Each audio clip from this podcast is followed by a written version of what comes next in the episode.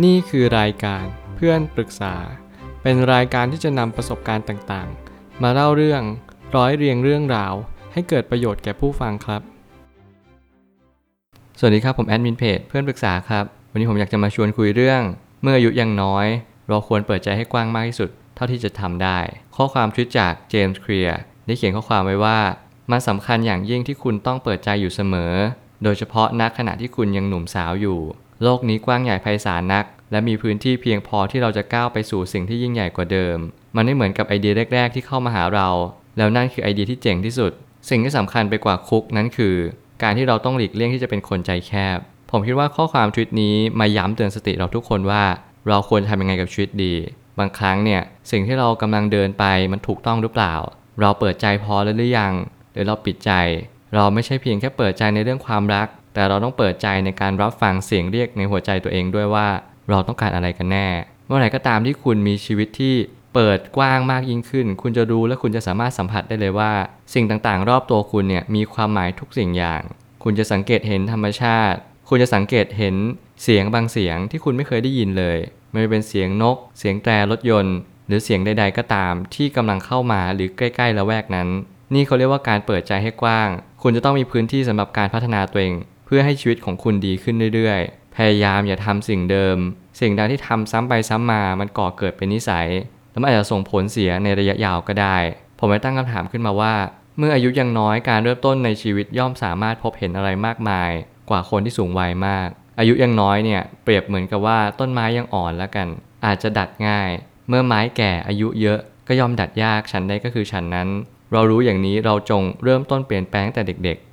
สิ่งใดที่เราพยายามทำได้ในวันนี้จงทำเลย อย่าพยายามผัดวันประกันพรุ่ง แล้วก็พยายามอย่าปล่อยชีวิตไปวันๆผมก็จะพูดประโยคนี้บ่อยๆว่า อย่าเอาแค่วันนี้ การเอาแค่วันนี้ไม่ใช่เหตุผลที่ดีเลย มันเป็นเหตุผลของคนที่พยายามหาข้ออ้างให้ชีวิตว่า ฉันอยากจะมีชีวิตที่ดียิ่งขึ้น ฉันอยากจะมีชีวิตให้รุดหน้ากว่านี้ แต่เราไม่เคยทำอะไรเลย เราก็แค่ใช้ชีวิตไปวันๆฉันอยากทำอะไรฉันก็ทำฉันอยากกินเหล้าฉันอยากเที่ยวฉันก็เที่ยว แล้วฉันไม่สนใจเลยว่าสิ่งที่ฉันทำทุกวันนี้มันส่งผลเสียอะไรต่อเราบ้าง ประสบการณ์ที่สำคัญคือการเปิดใจรับฟัง รับความคิดเห็น และรับสิ่งที่เข้ามาในชีวิตเรา และพิจารณาสิ่งนั้นอย่างละเอียดถี่ถ้วน เมื่อไหร่ก็ตามที่คุณเปิดใจรับมัน ไม่ว่าสิ่งใดก็ตาม นั่นคือหนทางที่สำคัญที่สุดในชีวิตของคุณแล้ว คุณจะรู้ชัดเลยว่า ไม่ว่าอะไรก็ตามที่มันผ่านพ้นเข้ามาในยังชีวิตคุณ มันจะเป็นสิ่งที่สลักสำคัญในชีวิตของคุณมาก คุณจงน้อมรับมัน ก่อนที่มันจะสายเกินไป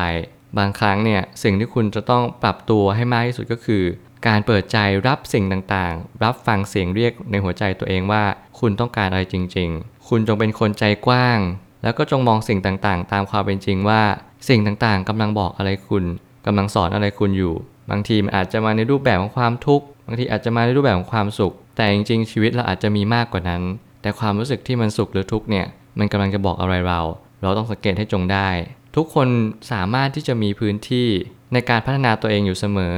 ไม่มีใครได้รับข้อยกเว้นนี้ ทุกคนจะได้รับการเท่าเทียมในการอยู่บนโลกใบนี้ ผมอยากจะเน้นย้ำประโยคนี้ว่า เมื่อไหร่ก็ตามที่เราอยู่บนโลกใบนี้ คุณมีสิทธิเท่าเทียมกับคนอื่น คุณมีสิทธิที่จะทำคุณมีสิทธิที่จะไม่ทำคุณมีสิทธิที่จะคิด และก็จะไม่คิดสิ่งนั้น แต่คุณไม่มีสิทธิที่จะรู้สึกไปกับมัน คุณต้องรู้สึกว่าสิ่งที่มันเข้ามาหาคุณเนี่ย ไม่ว่าจะสุขหรือทุกข์ล้วนแต่หล่อหลอมความเป็นคุณกันมาทั้งนั้น คุณจงระลึกว่าคุณบังคับความรู้สึกไม่ได้ สิ่งที่มันเข้ามามันมากระทบจิตใจของคุณ เพื่อให้คุณได้เรียนรู้กับมัน และปฏิบัติหรือว่าตอบโต้ยังไงตอบปฏิกิริยานี้ เพื่อให้คุณเป็นคนที่เติบโตยิ่งขึ้นไป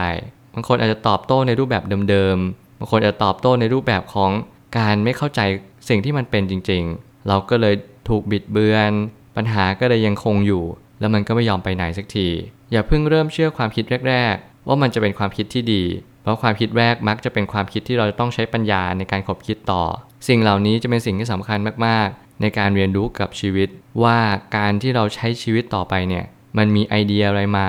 มันมีความคิดที่มันโยงใยเข้ามาหาเราตลอดเวลา แล้วแน่นอนว่าสิ่งที่มันเข้ามาแรก ๆ เนี่ยมักจะไม่ใช่สิ่งที่มันเป็นจริง ๆ สิ่งที่มันเป็นจริงๆเนี่ยคือความคิดหลังจากที่เรามีความคิดแบบพิจารณาสิ่งแรกแล้วว่ามันคืออะไร เมื่อไหร่ก็ตามที่เรามีความคิดแบบนี้ เราจงระลึกรู้อยู่เสมอว่า เราจะต้องพิจารณาสิ่งต่างๆ ตามความเป็นจริงเท่านั้น บางครั้งเราอาจจะอคติกันไปบ้าง ความคิดแรกฉันดีมากเลย ฉันเชื่อความคิดแรกของฉัน แต่ผมก็อยากเน้นย้ำและก็เตือนทุกคนว่า อย่าพยายามเชื่อความคิดแรก เพราะความคิดแรกเนี่ยมันเจ๋งที่สุดอยู่แล้ว มันดีที่สุดมันต้องเป็นไปได้สิมันต้องทำได้ แต่จงพิจารณาให้มันละเอียดถี่ถ้วนใช้โยนิโสมนสิการกับมันว่า เหตุกับผลตรงกันไหมสิ่งที่เราทำในทุกวันนี้มันส่งผล ให้ดีหรือว่าแย่ยังไงต่อไป เราจะปรับปรุงสิ่งต่างๆ เหล่านี้ได้ยังไงบ้าง เราก็จะได้พัฒนาตัวเองต่อไป อย่างถูกวิธี สุดท้ายนี้ หากวันนี้เรายังมองว่าทุกอย่างในชีวิตเป็นสิ่งที่น่ากลัว นั่นจะสื่อว่าคุณกำลังปกปิดตัวเองให้อยู่ในโลกของตัวเอง โลกนี้มีทั้งสองสิ่งคือดีและไม่ดี โลกนี้ไม่ได้น่ากลัว และโลกนี้ไม่ได้มีความสุข หรือว่าน่าสนุกอย่างที่คุณคิด โลกนี้เป็นค่ากลาง โลกนี้ขึ้นอยู่กับคุณมอง โลกนี้ไม่มีความรู้สึกไปกับคุณ ลว่าหลายคนที่มองว่าโลกนี้มืดมน โลกนี้อาจจะไม่ได้เป็นแบบนั้น หลายคนอาจจะมองว่าโลกนี้คือสิ่งที่มันเป็นดินแดนมหัศจรรย์ มีที่ที่จะเราปล่อยใจให้สนุกสนานไปกับมันได้ หรือว่าเพลิดเพลินกับมันได้ นั่นก็ไม่ใช่ทางที่ถูกต้องเช่นเดียวกัน โลกนี้เป็นของนักปฏิบัติ นักปฏิบัติเพื่อเราสร้างบารมี การที่เราเข้าใจชีวิต แล้วก็เกิดมาเพื่อมองสิ่งต่างๆ ตามความเป็นจริงเท่านั้น โลกนี้เต็มไปด้วยทุกข์ อันนี้คือความจริง ทุกข์ในที่นี้ไม่ใช่ทุกข์ใจ แต่คือทุกขัง มันคือการบีบคั้นให้แตกดับตลอดเวลา ไม่มีสิ่งใดคงทนและถาวร ไม่ว่าเราจะหยิบฉวยอะไรก็ตาม สิ่งนั้นย่อมแปลเปลี่ยนแล้วก็แปลผันไป ตามกระบวนการธรรมชาติอย่างแน่นอน ซึ่งมันหลีกเลี่ยงไม่ได้ สิ่งเหล่านี้เราจะต้องเข้าใจมันให้ถ่องแท้ ไม่ว่าเราอยู่จุดไหน เราต้องรู้ว่าสิ่งที่ไม่ดีคือมันไม่เที่ยง สิ่งที่มันดีคือเรารู้ว่ามันไม่เที่ยงเป็นยังไง เราจงใช้และเราจงอยู่รอดบนโลกใบนี้อย่างสง่างาม ด้วยการเข้าใจว่าเราควรทำอะไร และเราไม่ควรทำอะไร เมื่อเรารู้แบบนี้ เราจงเข้าใจชีวิตอย่างที่มันเป็น และเราก็ต้องเป็นคนใจกว้าง เปิดรับสิ่งต่างๆ ตามความเป็นจริง และเราก็จะเป็นต้องเป็นคนใจกว้าง เพื่อเราต้องเปิดรับที่ธรรมชาติกำลังจะบอกเราตลอดเวลา อย่าเป็นคนใจแคบ เพราะเมื่อไหร่ก็ตามที่คุณเป็นคนใจแคบ คุณจะมองไม่เห็นอะไรเลย นอกจากตัวของคุณเอง ผมเชื่อว่าทุกปัญหาย่อมมีทางออกเสมอขอบคุณครับ รวมถึงคุณสามารถแชร์ประสบการณ์ ผ่านทาง Facebook Twitter และ YouTube และอย่าลืมติด Hashtag เพื่อนปรึกษาหรือ f r ร e n d t a l k a ด้วยนะครับ